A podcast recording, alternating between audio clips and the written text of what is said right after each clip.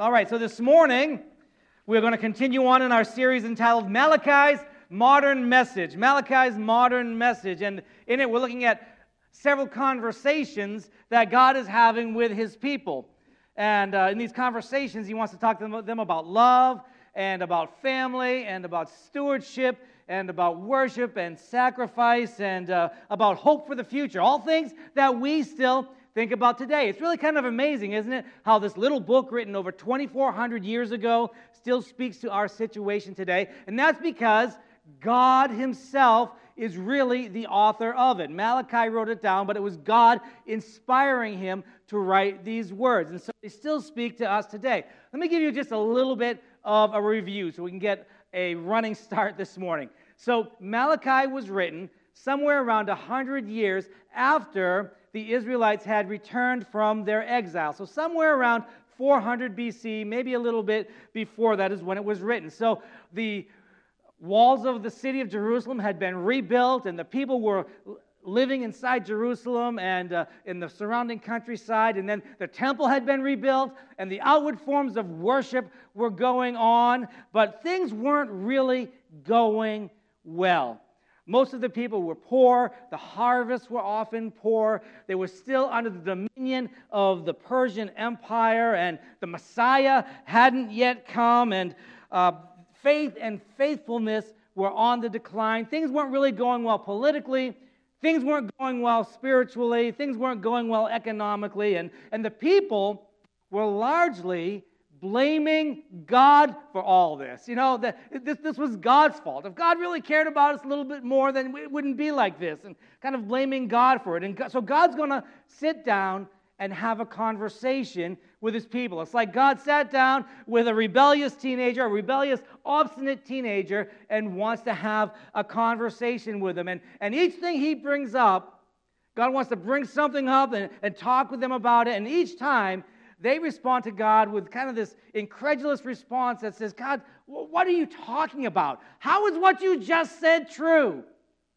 And so then God responds to them and shows them exactly how what he has just said is, in fact, true. Now, last week, we looked at this first conversation that God had with them. And the first thing God said to them was, I have loved you. He sat them down at the table and looked across the table and said, I love you. Now, how many of you know when somebody says, you know, hey, we need to talk, and we just sit down, and the first thing they do is they look in your eyes and say, look, look, I just want you to know that I love you. All right, that the conversation that's about to happen is probably an uncomfortable one. Right? When, when a group of your friends sit you down, and all of a sudden everybody looks at you and says, We just want you to know we all love you. This is a safe space, okay? Here, you know, an uncomfortable conversation is about to happen. Now, it may be a conversation that needs to happen. It may be a conversation that's been a long time coming, right? But an uncomfortable conversation is about to happen. And that's exactly what happened here. God said, Hey, listen, can we talk? You know, and the first thing he says is, I love you.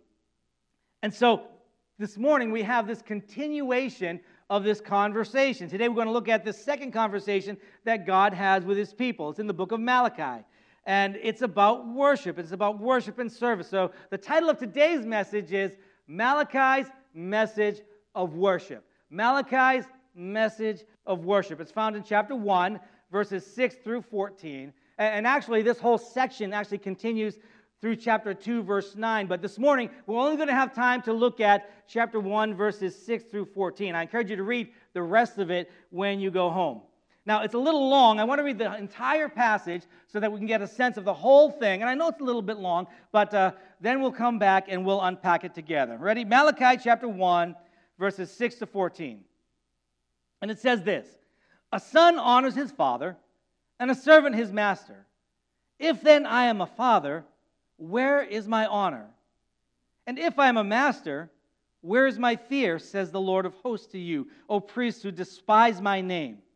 But you say, How have we despised your name? By offering polluted food upon my altar. But you say, How have we polluted you? By saying that the Lord's table may be despised. When you offer blind animals in sacrifice, is that not evil?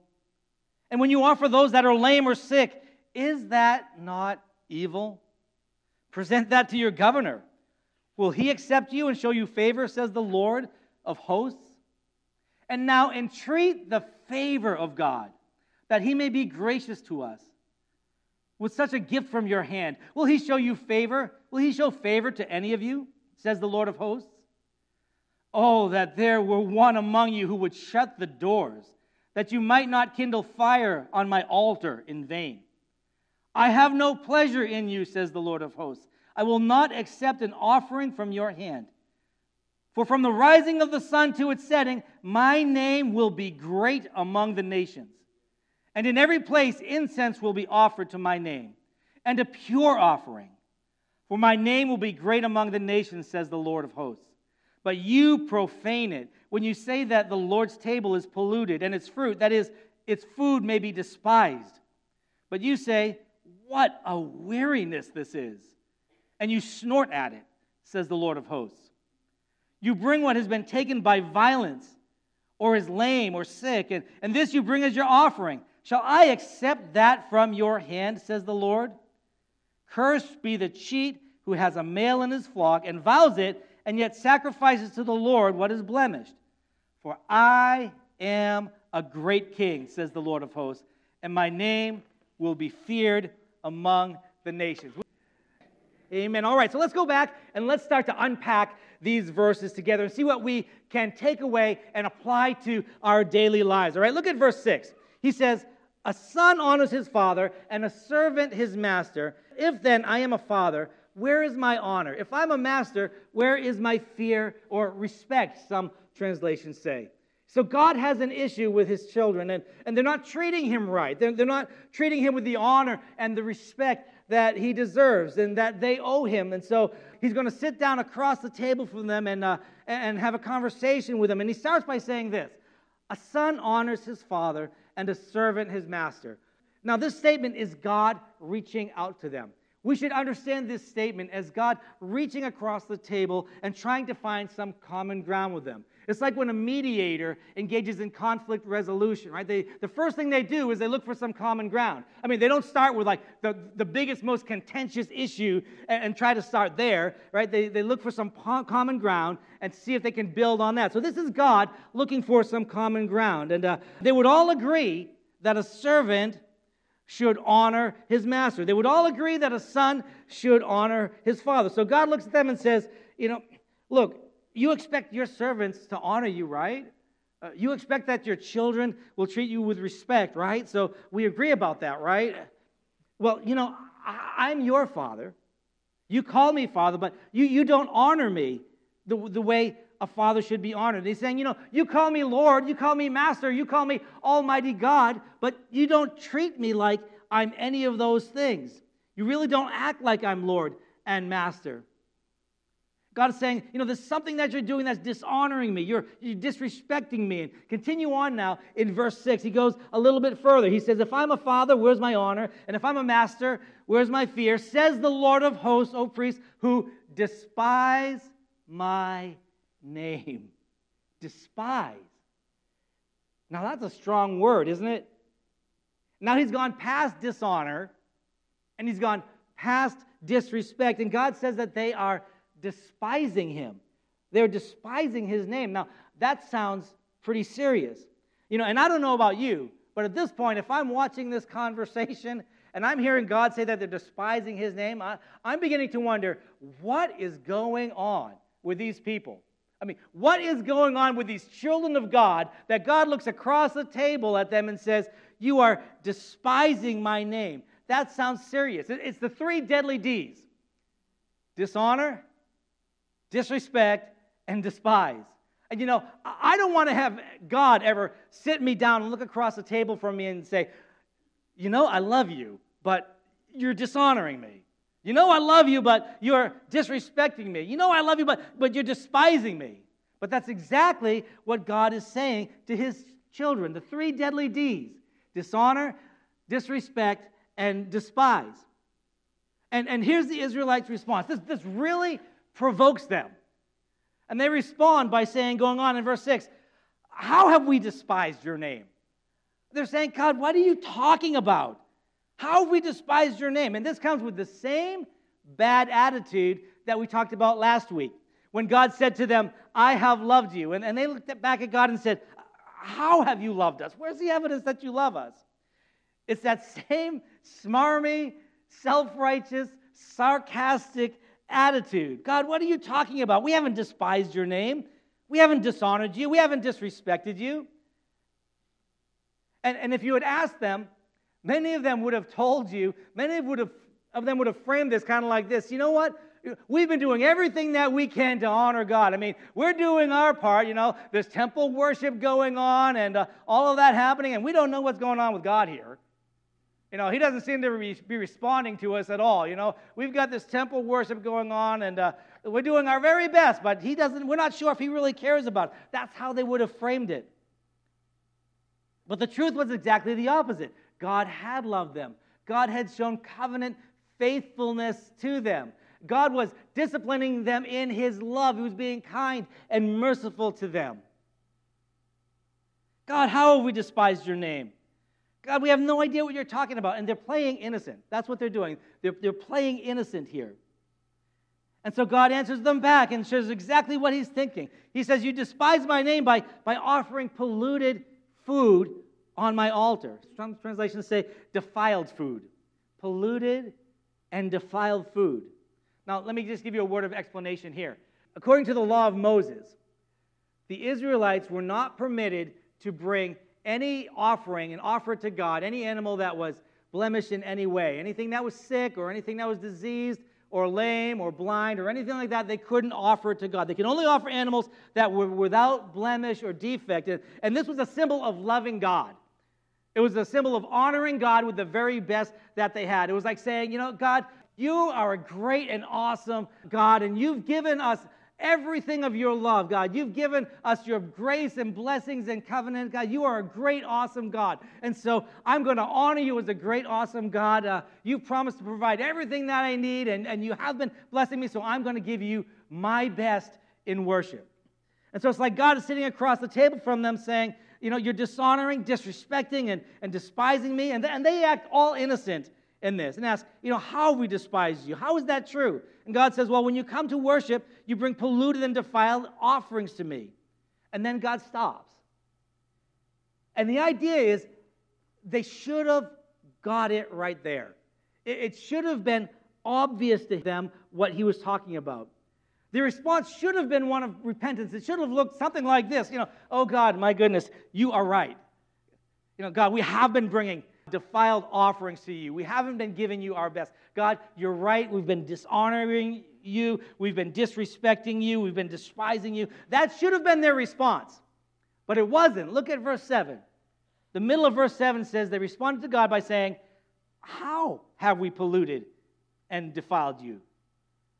And at this point, as I look at the scene, I'm kind of surprised that God doesn't just reach across and dope slap them. Really, I just dope slap them, you know. Um, this rebellious child that he has, you know. And uh, listen, don't go home and say, Pastor Paul says to dope slap your child. All right, I am not saying that. I'm saying do not dope slap your child. God didn't dope slap them. All right, but I'm kind of surprised. They look like they need a dope slap, right?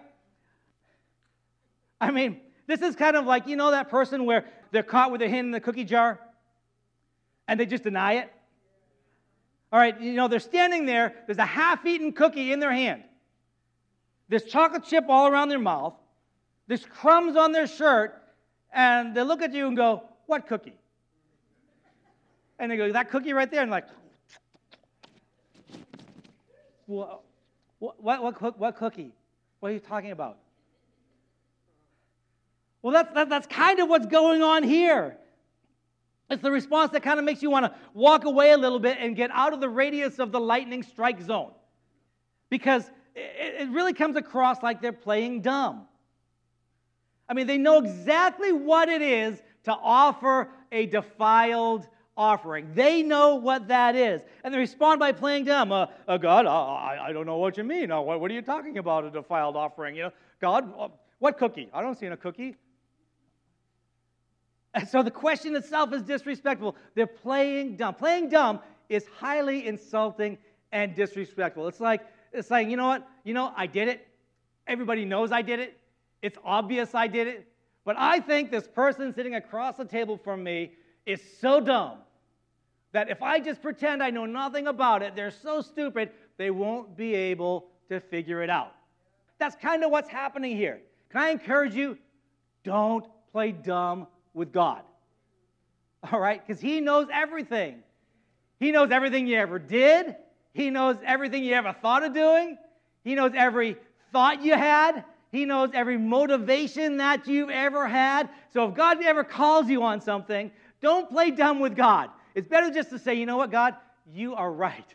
You're right. You're always right. I did it. I thought it, you know, and it was sin. It was wrong, God. Would you forgive me? Always better just to be honest with God so His grace can flow to you, right? But here they're playing dumb with God. And so God responds, and, and He doesn't dope slap them. And there's no lightning strike. I mean, God is patient, right? His patience is amazing. But He's also direct and, and real with them. And it's like you're saying, okay, you're going you're, you're gonna ask me that, really? All right, you're going to play dumb? Well, let me educate you. Let me tell you what every Israelite child knows by the time they're six years old. And he continues in verses 7 and 8. How have you polluted my altar? By saying that the Lord's table may be despised. When you offer blind animals in sacrifice, is that not evil? When you offer those that are lame or sick, is that not evil? So the time for worship would come, and, and they would go out to their herds and their flocks and, and look for what was basically useless to them. They would look for what they really didn't want anyway, and then they would go and offer that to God and worship. And God calls it evil. And, and if you look down at verse 13, it, it even says that they would offer what was taken by violence taken by violence. That's a picture of someone. It's time for worship now, and someone's about to go get something lame and defiled from their flock, and they say, You know what? I don't even want to spend that. Um, hey, Billy, Joe, my sons, go over to the next neighbor's house and get one of theirs and steal one of theirs. And if they, and, and uh, if they ask you what you're doing, just beat them up and take their goat, and we'll offer that as sacrifice. So they're offering lame, diseased, sick, worthless animals in worship, and maybe even somebody else's that they had uh, obtained by violence. And uh, God says it's the three deadly D's and an E now dishonor, disrespect, despising, and evil. The three deadly D's and an E. And so in the next phrase, he shows them how this is. He look, look at it. It says, Present that to your governor.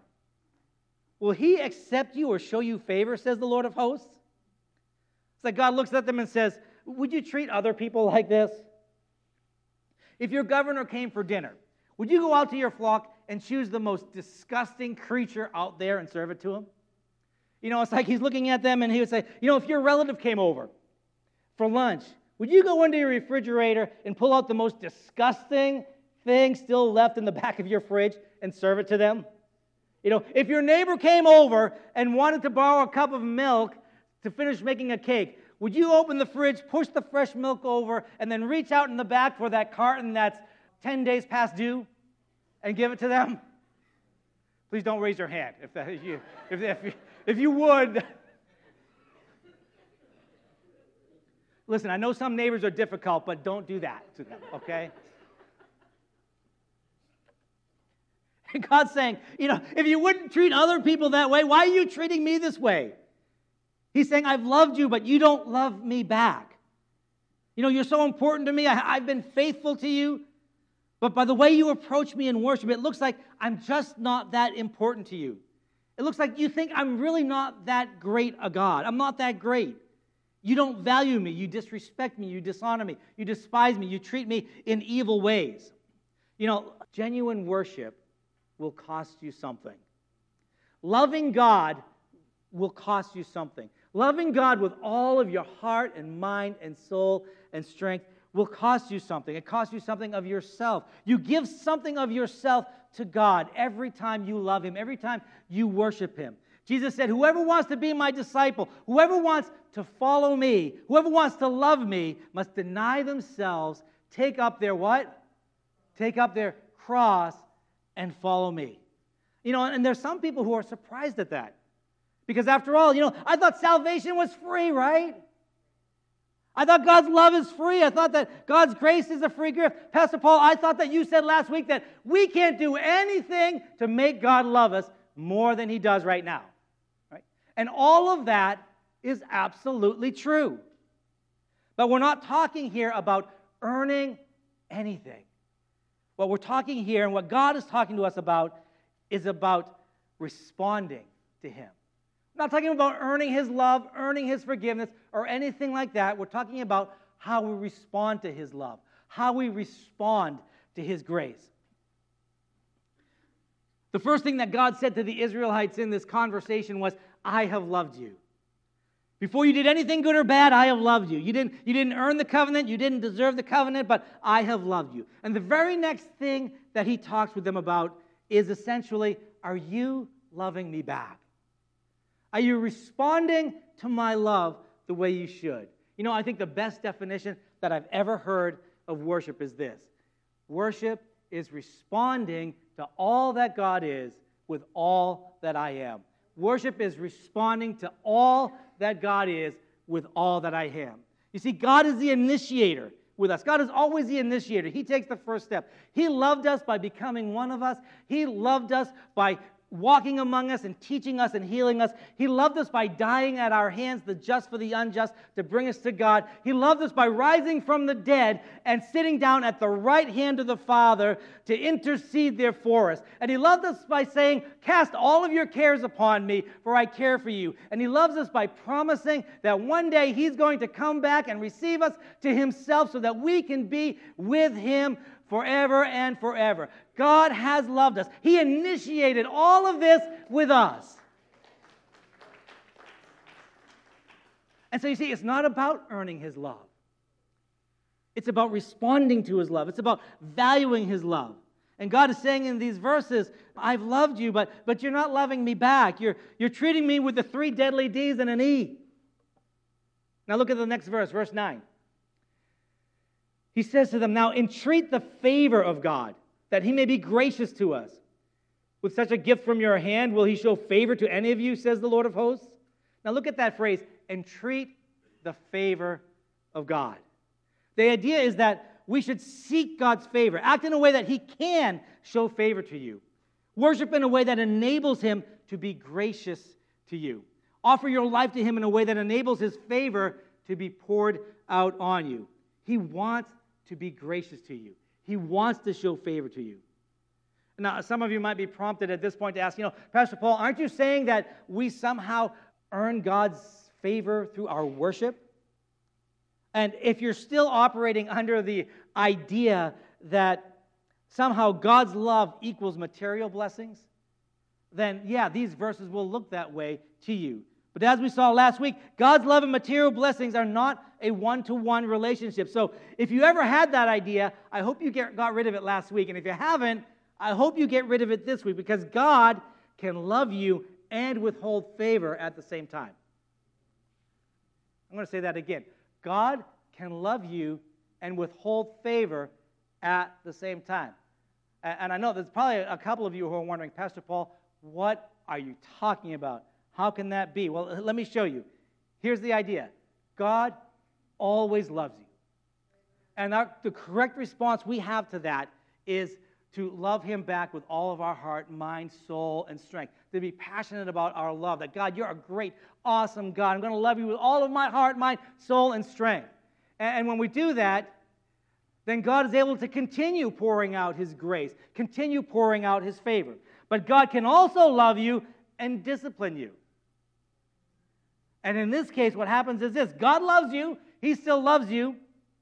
But when we don't respond with the type of, I love you with all of my heart, mind, soul, and strength, we don't respond by loving Him back the way we should, when we have some things in our lives that maybe are showing God some disrespect or dishonor, God begins to discipline us. He still loves us, but instead of experiencing favor and graciousness, we experience loving discipline. Let me show you how this happens. It's in the New Testament in the book of Hebrews. He says, My son, do not make light of the Lord's discipline and do not lose heart when he rebukes you. How many of you like it when God rebukes you? Because the Lord disciplines the one he loves. I know that's, that's hard for us to hear sometimes, right? It's hard for us to, like, you know, when someone's rebuking you, how many of you feel loved? But with God, He says He disciplines, He rebukes the one He loves. And He chastens everyone He accepts as a son. He disciplines those He loves. When God disciplines you, He is treating you like His children. When He disciplines you, He is showing you love. So God can love you and show favor and graciousness, or God can love you and discipline you. Either way, God is loving you. His love hasn't changed. And so that's what's happening here. God says, I have loved you, and, and He's disciplining them because they're, they're treating Him with the three D's and an E dishonor, disrespect, despising, and evil. And He's saying, You know, I'd rather not discipline you. I'd rather show favor to you. I'd rather be gracious to you. I mean, do you think I like disciplining you? Do you think I enjoy this? Look at verse 10. Oh, that there were one among you who would shut the doors, that you might not kindle fire on my altar in vain. I have no pleasure in you, says the Lord of hosts, and I will not accept an offering from your hand. I have no pleasure in you. I have no pleasure in this. You have no pleasure in this. I have no pleasure in discipline. I would rather be gracious to you and show favor. And treat me, seek me, treat me in a way that will enable me to show you favor and be gracious to you. Look at verse 11. Then he goes on and says, From the rising of the sun to its setting, my name will be great among the nations. And in every place, incense will be offered to my name, and a pure offering. For my name will be great among the nations, says the Lord of hosts. Amen. So, twice here in verse 11, God says that his name is great among the nations. I'm a great God. And once in verse 14, God says it again I'm a great God. My name will be great among the nations. Prayer and worship is offered among the nations. And here's the idea He's saying, by now, you should be responding to God. They should be saying, you know what, God, you are right. God, we're sorry, God. Uh, we have been treating you with dishonor and disrespect, and you've called us on it. We can't really deny it anymore. God, we, we just repent, God, and uh, help us to change. That should be their response. But look at verse 13. God says, uh, You say, What a weariness this is. And you snort at it, says the Lord of hosts. Now, this is really obnoxious. What a weariness this is. This is like they collectively looked at God and just said, Can I be dismissed now? Can, can, I, can I leave the table, please? It's like they're sighing, looking at the floor and, and, and looking at the ceiling and huffing and puffing and snorting and doing everything not to look at God in the face and, and hear what He's saying. And the, it's like they're saying, This is so lame. This is so stupid. God, can I please just leave the table. And you snort at it. And God kind of says no. God just keeps, keeps, keeps going, keeps talking to them for several more verses. It's like, you know, they want to get away, but God won't let them. Verse 13 says, You bring what has been taken by violence or is lame or sick, and, and this you bring as your offering. Shall I accept that from your hand, says the Lord? Curse be the cheat who has a male in his flock and vows it, and yet sacrifices to the Lord what is blemished. For I am a great king, says the Lord of hosts, and my name will be feared among the nations. Now, as we're going to get ready to conclude in just a few minutes, you may not know this, but there are some Christians in other states. They may be Cowboys fans or Giants fans, maybe even some Steelers fans on the other side of the state, you know. But there are some Christians who want to approach God and they want the I have loved you part, but they don't want the I respond to you part with everything that I am. You know, they want to receive all that, everything God's given to us, all that amazing, gracious stuff that He's given to us. The I have loved you, but they don't want to respond with the uh, God, I respond to everything that you are with everything that I am. It's a diseased, impure, lame worship offering. And it says, you know what? God is not that great. Jesus just really isn't that great. He's really not worth all of that. I don't need to respond to him with, with, with, with all of that, with my whole life. You know, I'll offer him a little bit here on Sunday, maybe, you know, but the rest of the week, that's mine. I do what I want. I do whatever I want. That belongs to me. You know, so some people now, it's not even once a week on Sunday, it's once a month, or twice a month, or once a quarter. And God says, weak, lame, diseased, offering. But you know what? I see something different here. I believe God sees something different here. God has a different vision than all of that for you uh, individually and for all of us corporately as the body of Christ at First Assembly. I believe in a body of believers that responds to all that God is with all that we are. I believe in a body of believers that sees the life of Jesus, sees the death of Jesus and the resurrection of Jesus and the return of Jesus and says, Lord, you are a great king and your name will be feared among the nations. That says, Jesus, you are a great king, and your name will be feared and honored among us, God. Your name will be feared and honored on Sunday, and on Monday, and on Tuesday, and Wednesday, and Thursday, and Friday, and Saturday, God. Every day of my life, your name is going to be honored among us. You know, I believe in a church that, that is so on fire and, and so much passion for God that the people of Lancaster begin to start to ask, what is going on with those people down at First Assembly? I mean, there's so much favor, there's so much graciousness being poured out on them. That's the church I believe in. I mean, I believe in a church that is so on fire that, that you know, when people come across you and they, they just happen to say something, you know, some need that they have. Maybe it's a financial need. Maybe it's a, some, someone who's sick. Maybe they're sick. And then you have enough faith to say, you know what? Can I just pray for that? You know, and not in a way that just says, I want to make you feel better, but in a way that says, you know, I believe in a living God who wants to move in your situation. I believe He's going to move. I believe in that kind of church. Hallelujah! Hallelujah! Hallelujah! Amen! Amen! God, give us that kind of church. Would you all stand with me? We're going to sing this song, and I want to just invite you. Would you spend a little time at the altar with me and just come as we sing? I'm coming back to the heart of worship. If you want to respond by saying, Yeah, God, that's the kind of Christian I want to be. And if you're here, you've never given your life to God, come down, do it now. Say, God, Jesus, I believe in you.